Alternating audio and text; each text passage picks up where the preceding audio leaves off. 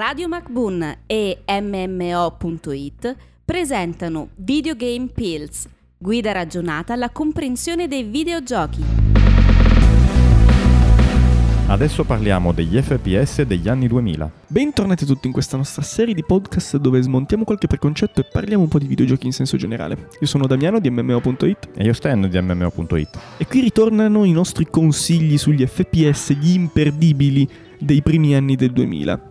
Primi anni del 2000 che iniziano in maniera scoppiettante, buon Stan, per Pem pem pem. Halo. Halo, sì. il grandissimo Halo. Scusate la pronuncia noi Eh, italiani diciamo cavolo. Halo. Che è da ricordare perché al di là del, del gunplay, questa parola che va, che va a descrivere il feeling delle armi da fuoco che Bungie, eh, che re- realizzò questo titolo, ha sempre avuto molto- molta cura nella, nella realizzazione, è, in- è indimenticabile per la narrazione, perché forse è uno dei primi giochi che secondo me è da ricordare, da riprendere, anche se non l'avete mai giocato, perché è molto bello per la trama, per, la- per la storia che viene raccontata. la grandissima storia del buon Master Chief. Master Chief. yeah. Ragazzi, Master Chief.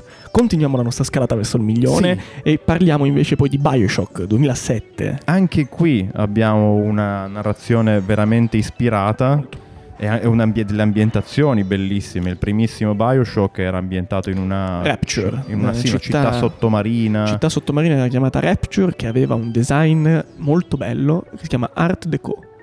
Quello che- stile molto che ha caratterizzato gli anni 20 negli Stati Uniti e che è stato preso di ispirazione dagli sviluppatori eh, di Bioshock e che, han- che hanno voluto ambientare questa- tutta questa storia in una città sottomarina. un po' steampunk il risultato forse. sì, un risultato anche. molto, molto steampunk e che ha visto e che vede il nostro protagonista muoversi all'interno di questa città che è stata colpita inevitabilmente da una serie di problemi che ci vedono forse coinvolti direttamente. Mm, esatto. Ma non Molto- vogliamo spoilerare nulla.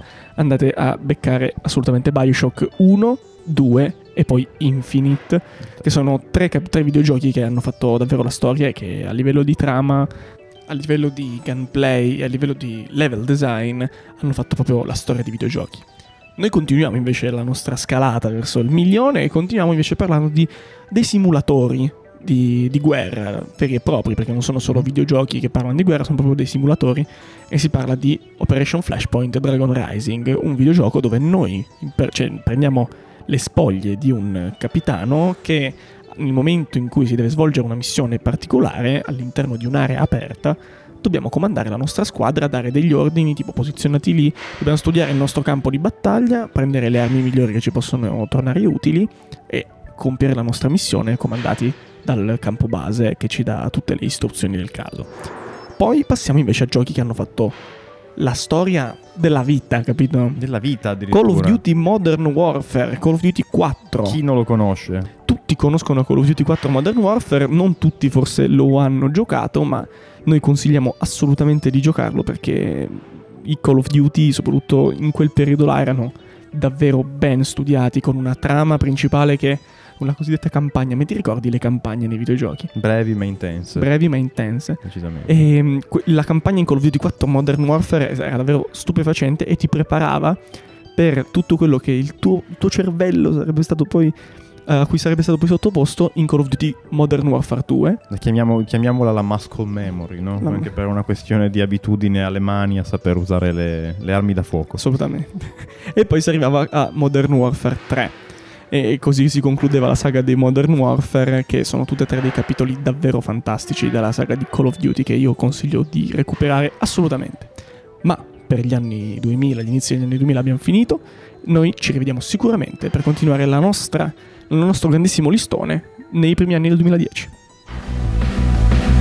Testi e voci di Damiano D'Agostino e Stefano Beltramo. Produzione Pierpaolo Bonante per Radio MacBoon.